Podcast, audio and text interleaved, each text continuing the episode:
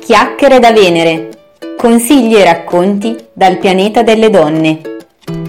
In questa puntata parleremo di identità di genere e di come una donna può affermare il proprio diritto ad autodeterminarsi. Buon ascolto!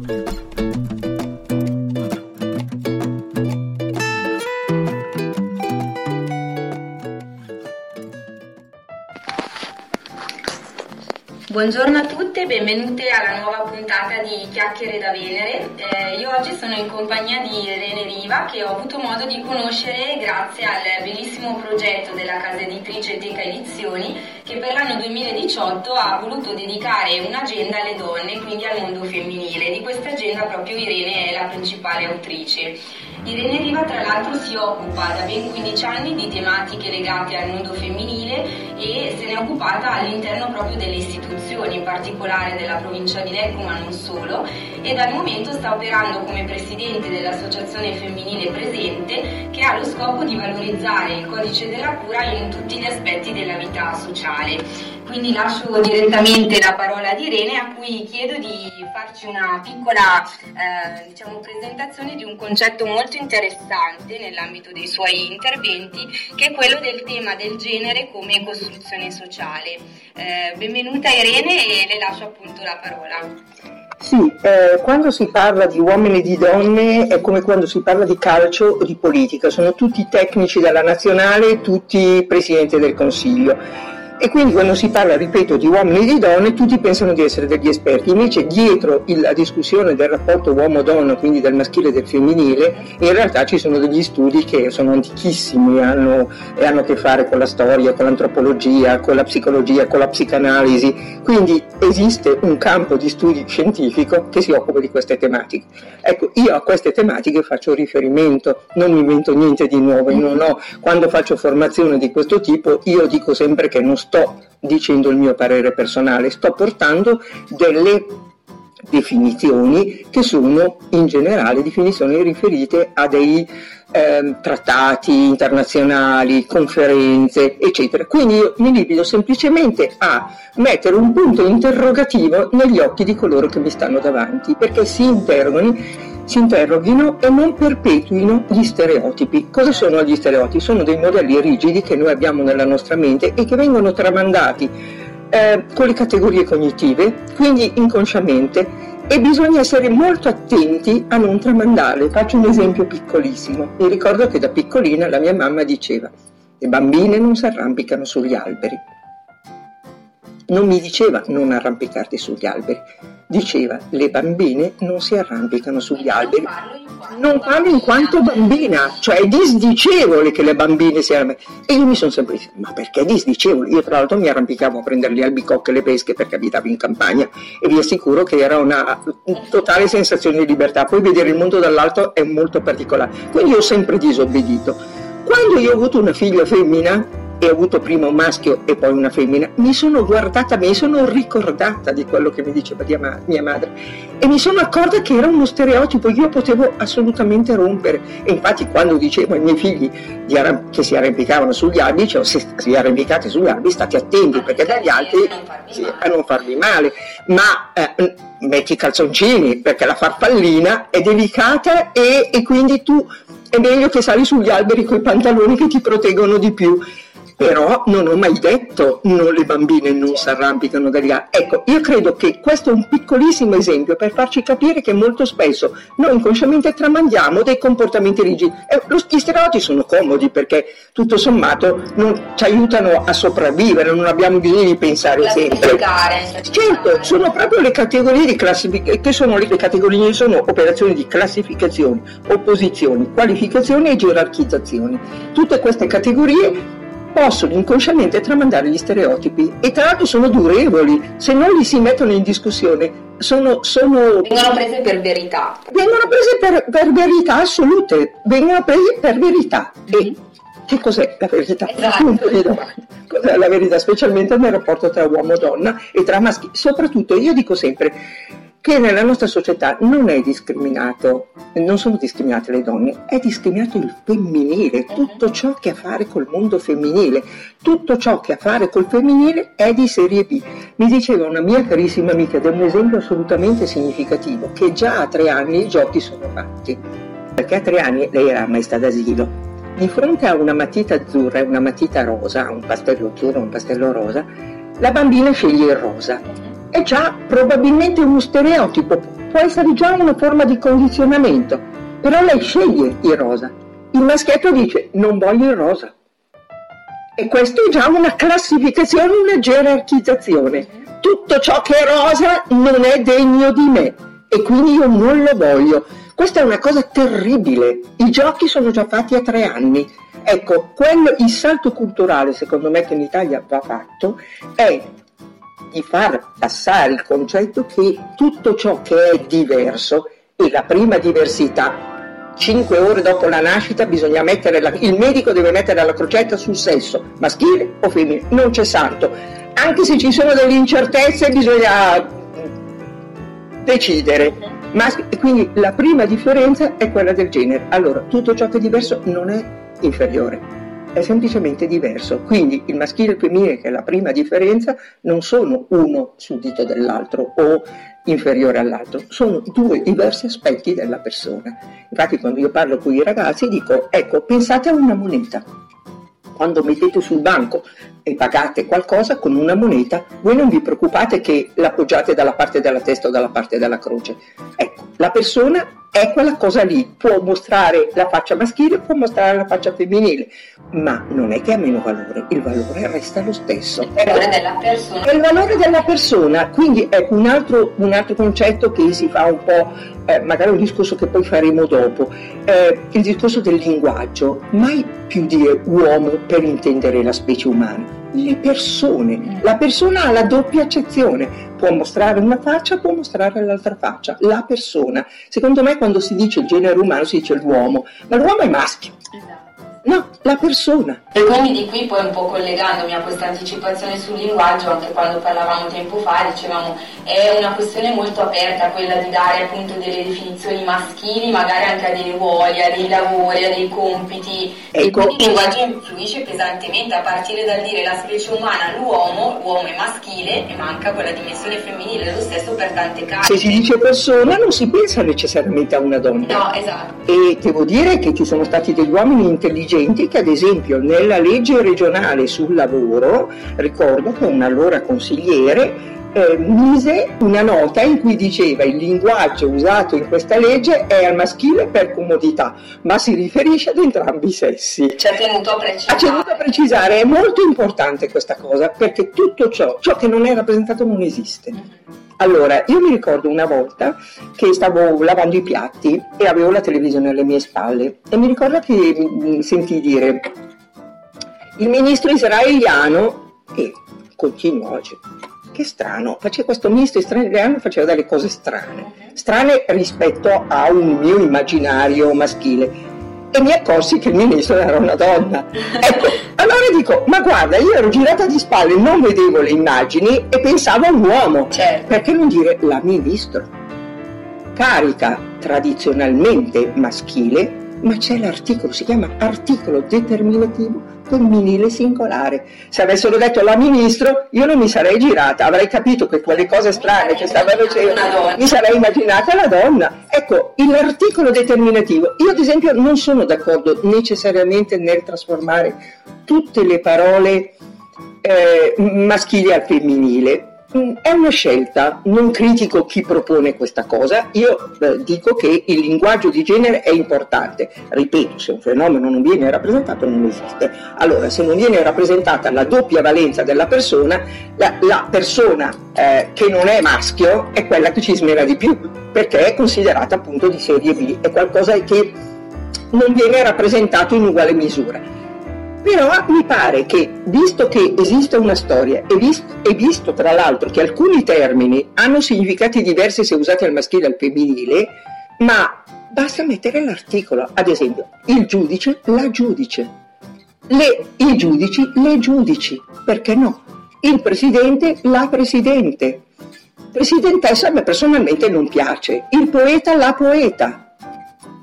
Va bene lo stesso e l'articolo esiste per quello, si chiama una convenzione, il linguaggio è una frutto di ecco, è una convenzione Certo. Quindi in questo caso stabilire che va bene semplicemente Scusate. mettere un articolo, però diventa importante farla presente questa dimensione femminile. E, e, pensi a me che ero girata e pensavo che ero un uomo, mentre alle mie spalle correvano le immagini di una donna, semplicemente perché nessuno ha messo l'articolo davanti, bastava un articolo davanti per farmi immaginare cose completamente diverse.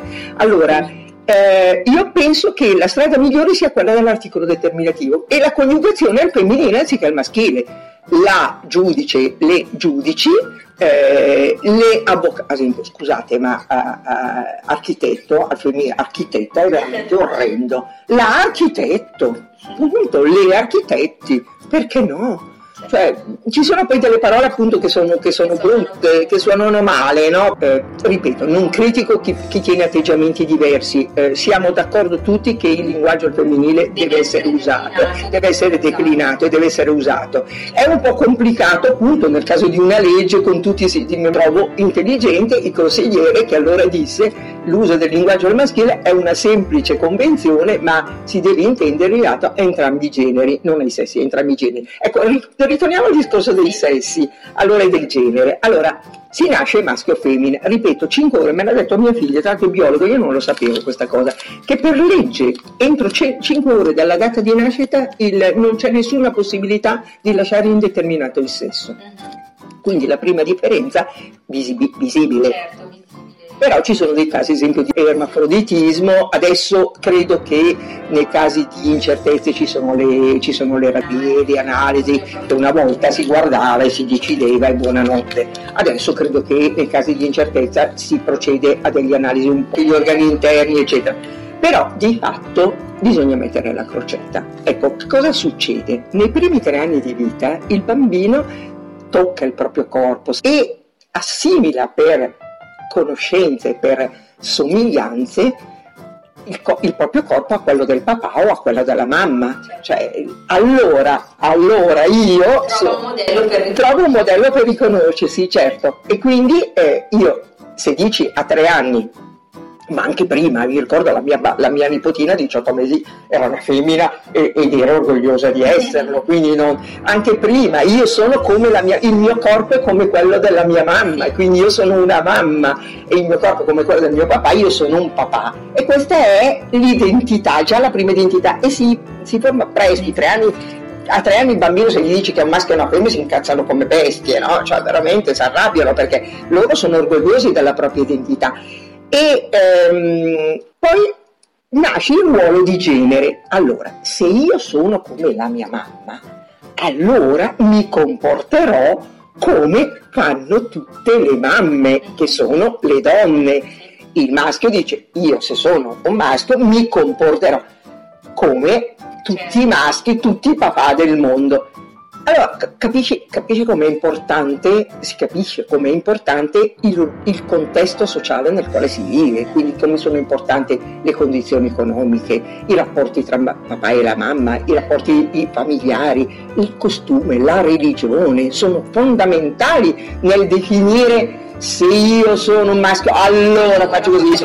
Il bambino che assiste alla violenza crederà che tutti gli uomini del mondo si comportano in questo modo, pur avendone paura, pur avendone orrore, però interiorizzerà un modello che non ha altro da sé.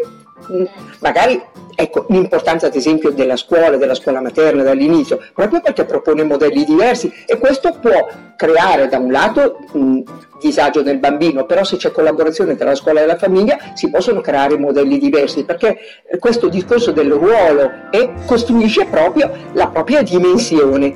Poi arriva eh, la maturazione sessuale verso i 12-13 anni e lì gli ormoni si scatenano, io dico ai ragazzini eh, cominciate a sentire gli odorini dall'altra parte, gli odori eh, degli altri, siete attirati generalmente i maschi dalle femmine, femmine dai maschi, ma non è detto, non è detto. E eh, questa cosa può determinare sconcerto perché esula da quella che è la tradizione, diciamo così. Ecco perché immagini uno che è stato segnato maschio perché eh, aveva gli organi esterni, poi in realtà è un ermafrodita e magari gli, viene, gli ormoni femminili prevalgono e quindi si sente donna e sente le pulsioni verso il maschio. Capisci? Ecco, allora io dico sempre ragazzi, ma chi ve lo dà il diritto di giudicare? Che poi la personalità è determinata dal sesso, dall'identità di genere, dal ruolo di genere e poi dalla maturazione sessuale e dalla, quindi dall'orientamento sessuale. Ci sono, quattro, sono quattro, elementi, quattro elementi forti. molto forti che concorrono a formare la persona. In fondo l'orientamento sessuale è uno solo. Il rosa e l'azzurro esistono. Mettiamo che il rosa sono le femmine e l'azzurro sono i maschi. Ma il confine tra il rosa e l'azzurro non è, non è una netta distinzione, non è una linea retta. Una, una linea che separa l'uno dall'altro, sono un'infinita sfumatura ed è la persona che decide qual è la sfumatura alla quale può appartenere. Quindi io posso essere una donna con una forte componente maschile, quindi con un codice maschile molto sviluppato, quindi determinata, coraggiosa, capace, intraprendente. E un uomo invece può essere dolce, gentile, poeta, amante della bellezza. Perché no? Perché non contagiarsi di, dei codici che sono maschile e femminile. Ecco, il genere è tutta questa costruzione ed è una costruzione molto complessa. Do una definizione di genere che tratta da un, un pa, rapporto sullo stato della popolazione del mondo del 1997, che è successiva alla conferenza di Pechino. Non stupisca tutti eh, apprendere che solo nel 1995, alla conferenza di Pechino, in cui tutte le donne del mondo si sono trovate ad affermare il diritto alla differenza, ha, è stato eh, sancito che i diritti della donna sono diritti umani. 1995. Prima lo stupro di guerra era ritenuto un atto legittimo. Dopo la conferenza di Pechino lo stupro di guerra non è più un atto legittimo, è un reato contro la persona. Questa è fondamentale questa cosa è fondamentale, però siamo negli anni 2000. Sì. Eh, quindi quanto è importante tu riconoscere che appunto la donna non è qualcosa che appartiene all'uomo e io la stupro perché così stupro eh, l'oggetto del possesso di un altro uomo e metto il mio seme e quindi, e quindi in qualche modo affermo, affermo la mia autorità sull'altro. Eh, questa è, è tremenda ed è il potere. Ecco, io credo che la mh, mm, incapacità di agire su un piano di reciprocità che è la finalità ultima. Il maschio e la femmina, il femminile e il maschile non sono antitesi, sono complementari e devono agire in reciprocità, prima nella persona, far pace dentro di sé, poi nella coppia e poi nel sociale. Ecco, ehm, e dicevo che è una questione di potere alla fine, eh? è una questione di potere cioè il maschile ha sempre prevalso e c'è questa affermazione di potere. Ecco, noi dobbiamo improntare le nostre relazioni con gli altri non sul potere, questo vale anche nella relazione tra una donna e l'altra. Ci sono delle donne che sono tremende e agiscono anche eh, con relazioni di potere sulle altre donne. Io sono bella, io sono intelligente, io sono brava, io ho i tacchi alti e tu sei una stronzetta brutta, peggiore, vestita male, eccetera. Quindi non è detto che questa cosa è solo... Ecco, dobbiamo improntare i nostri rapporti alla reciprocità, mai alla alle dinamiche di potere. La stessa che è quando un uomo uccide la donna perché non, non lo vuole più. È un'affermazione di potere, è sostanzialmente il pensare che l'altro è inferiore a me, non mi è pari, non ha i miei stessi diritti e io ne faccio quello che voglio quanto è costruito il genere, quanto si può costruire. Mi viene in mente le aspettative, quanto spesso le aspettative dei genitori vengono proiettate dai bambini sui bambini e diventano in base al genere e diventano dei condizionamenti pesantissimi perché il bambino cerca l'amore del genitore, quindi cerca la sua approvazione e quindi quanto può diventare determinante questa cosa. Io sono felice di essere stata la prima figlia di un genitore, di un padre che mi ha amata tantissimo e ha sviluppato la mia capacità maschile. Io mi sono sempre riconosciuta mio padre, con mio padre, per arrivare alla fine a pensare che la vera forza della famiglia era mia madre. Ma io mi sono sempre identificata con mio padre. Quindi in un modello che, in un modello che non era inizialmente femminile. E mia madre continuava a dire che appunto io non ero quando parlava di me diceva ah, è proprio brava come maestra e diceva maestra è proprio brava come donna di casa fa parte di schifo. No perché il suo modello il suo stereotipo era, la donna, certo in realtà poi alla fine e la stessa cosa eh, eh, la, la, cosa diversa diceva di mia sorella. E insieme poi a, siamo cresciuti che lei era la bella di casa io ero quella intelligente. Lei era quella dedicata alla famiglia io ero invece quella che è dedicata agli studi. In realtà siamo entrambe belle, entrambe ci siamo dedicate a cose diverse, ma eh, e alla fine ai propri affetti, alla propria famiglia, lei mh, mm, eh, si dedica alla famiglia come del resto mi sono dedicata io, io magari mi faccio aiutare dalla signora che pulisce perché mi preferisco fare una relazione che mettermi a pulire e lucidare il pavimento, però il pavimento piace lucido anche a me.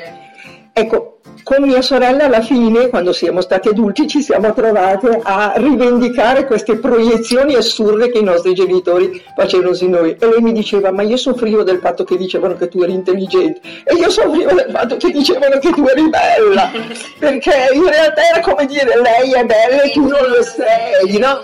Quindi le aspettative dei genitori sono importantissime, bisogna essere molto attenti in queste cose e cercare appunto di non perpetuare degli stereotipi stereotipi, perché sono stereotipi che non, liber- che non lasciano libere delle risorse, che non lasciano libere... Ma anzi le, le tappano, le tappano. fanno credere che non ci siano. E fanno credere che non ci sono delle, delle capacità e delle competenze, specialmente, nel, specialmente, nelle ragazze, perché di solito io credo che fino a... Dunque io mh, sono abbastanza anziana, insomma, ho la mia bella età. Io sono nata nel 1945 e mio padre mi ha fatto studiare, mi ha fatto fare le scuole superiori, ma allora quando c'era da far studiare una persona in casa studiava il maschio, la femmina diceva oh, eh, se anche non studia poi fa i bambini, si sposa, eccetera. Non c'era l'idea che ecco, mio padre è stato un padre illuminato, credeva in me, quindi ha investito in me e, e mi ha fatto studiare. Tra l'altro ho anche, voglio dire, sono stata riconoscente, ho sempre vinto le borse di studio, ho sempre studiato, quindi... Hai messo a frutto questa ho messo a frutto... però non era scontata. No, non era scontata. Adesso e, e, io mh, ho avuto contatti proprio per il mio lavoro all'interno delle istituzioni con delle associazioni che ad esempio lavorano nei paesi del terzo, del mondo, cioè paesi in via di sviluppo, in particolare con Rawa del, del, dell'Afghanistan, lì eh, è rivoluzionario mandare a scuola le bambine, tanto è vero che i talebani non le mandano più a scuola, perché? Perché la donna intelligente, la donna autonoma è la donna che mette in discussione, fa paura perché rompe gli stereotipi, cioè perché ha gli occhi aperti, perché gli occhi, beh, il premio Nobel per la pace, no? Cioè voglio dire... Mh, è, è dirompente, è dirompente il, il, Certo, la donna è colta è la donna pericolosa, è la donna che è all'uomo e se è all'uomo il potere viene messo in discussione. Ecco, quindi per chiudere la nostra chiacchierata, vediamo un po', data appunto questa grande esperienza proprio eh, sia personale, di donna, di, di professionista, eccetera, nelle istituzioni, eh, tre consigli che potrebbe dare a appunto donne che ci stanno ascoltando per eh, ribadire questa propria affermazione personale, quindi per concretizzare la propria sfida ad affermarsi, la propria affermazione personale. Allora, io posso dire che cosa ho fatto io e qual è stata la mia fortuna eh, io po- posso anche dire cose che non bisogna fare, mm-hmm. ecco, appoggiarsi a qualcuno, in particolare un uomo e ad esempio eh, pensare che al matrimonio è una forma di sistemazione e di avanzamento sociale. Ecco, io credo che se una donna fa questo si castra per conto suo, cioè si tappa le ali. Ecco, io eh, credo di essere nella mia vita stata molto fortunata perché sono una combattiva. Sarà eh, il rapporto con mio padre. Io mi ricordo che mio padre diceva sta zitta e io parlavo, mi prendevo di quegli schiapponi terrificanti, ma non stavo zitta. Poi già il temperamento però... Non so se il temperamento era un temperamento, certo... Eh, in genere una costruzione appunto complessa, certo, probabilmente io ero una bambina combattiva, devo dire che io sono stata molto amata. E mi potevo permettere di essere così combattiva perché sapevo che avevo qualcuno alle spalle di cui potermi fidare, quindi io anche se dicevo di no a mio padre sapevo che in fondo lui mi amava. E qualche, mi sono presa anche delle belle sberle, eh, cioè, sberle però non ho mai detto, non, ho mai detto non, ho, non sono mai stata zitta. Ecco, quindi può essere che il mio temperamento fosse un temperamento di quelli vivaci, però mi sono sempre messa in situazioni di frontiera. Eh, per me la vita è una continua sfida, io mi pongo un ostacolo, questo ostacolo lo supero e poi me ne pongo subito un altro. Ecco, io credo che una donna deve porsi sempre un obiettivo davanti. C'è il caso di andare in crisi, eh? ci sono dei momenti, ci sono stati momenti della storia della mia, ad esempio quando mi è stato chiesto di fare il formatore di matematica, io che non sono laureato in matematica. Ricordo che quando mi hanno chiesto di questo sono stata una settimana in ansia, avevo quasi un, un, una crisi di panico, mm. perché dicevo se non lo faccio sono una vigliacca. ma ce la farò, ma sono, ma sono in grado di farlo, però ce l'ho fatta e questa cosa mi ha dato una grande forza, una grande energia, una grande capacità di approfondire, che eh, sono andata in pensione, mi è stato chiesto di candidarmi alla provincia e, e, e io nel mio, nel mio, circolo nel quale dovevo chiedere la candidatura e l'approvazione della candidatura, io ho detto semplicemente ragazzi io non, non l'ho mai fatto, non lo so fare, ma sono una che impara, che impara in fretta ho avuto 17 voti su 17 e sono stata candidata e sono stata eletta. Ecco, io sono una che impara. Ecco, io credo che una donna debba perseguire l'imparare a imparare in continuazione e deve sfidare sempre se stessa, indipendentemente dagli altri, non deve competere con gli altri. Io credo che non bisogna competere con gli altri, bisogna competere con se stessi e migliorarsi in continuamente continue sfide, porsi un obiettivo, superarlo e andare avanti. E pensare che quello che si sa è molto, ma quello che non si sa è molto, molto, molto di più. E quindi questa sfida continua verso, verso l'assoluto, verso, verso verso qualcosa che nessuno sa che è, che è il senso poi ultimo della vita. Io credo che se una donna fa questa riflessione su di sé, credo che diventa grande. E io, io devo dire che lo dico perché è, secondo me è una cosa che le donne devono, devono affrontare non bisogna essere invidiose delle altre donne. Se una donna è così, si pone degli obiettivi, va avanti, li supera, cerca sempre dei modelli di donna straordinari migliori di lei a cui ispirarsi. Io ne ho tre o quattro a cui mi ispiro, nonostante la mia veneranda età, io ho ancora dei modelli a cui ispirarmi, perché sono quelle le donne che mi danno l'idea che io posso raggiungere ancora quel livello lì. Ecco, io credo che questo è quello che una donna deve fare. Non deve mai pensare di non avere, di non, avere, di non farcela Certo, si fa fatica, non è semplice, ma ci si allena, si impara tutto. Io mi ricordo di aver fatto delle lezioni davanti allo specchio, a parlare in continuazione cercando di convincere me stessa. Si impara, tutto si può imparare. Ecco, io ho coniato il cogito, cioè, ho, ho, fatto la presunzione, sì. no? ho pensato a Cartesio, eh, non cogito ergo sum, disco ergo sum, imparo quindi esiste. È come dire, io sono felice quando imparo, ecco, non quando quando insegno, quando so già, eh, mi annoio, ecco, mi annoio, io non mi devo annoiare. Forse, ecco, questa è, eh, quella bella canzone di tutto il resto è noia. Ecco, io eh, la noia non la conosco se ho, mi pongo degli obiettivi e cerco di raggiungerli, perché dentro il raggiungimento degli obiettivi io mi diverto tanto, mi diverto a sfidare me stessa, a sfidare i miei, i miei limiti e a superarli.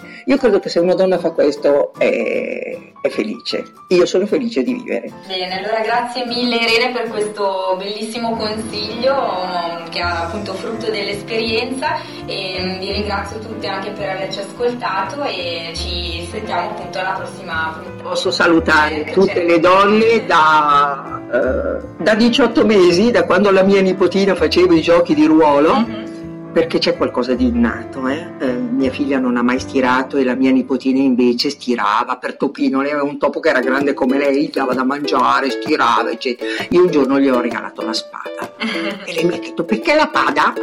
Per difendere Topino dai mostri. Perché esiste anche qualcos'altro che una donna può fare, può anche impugnare la spada.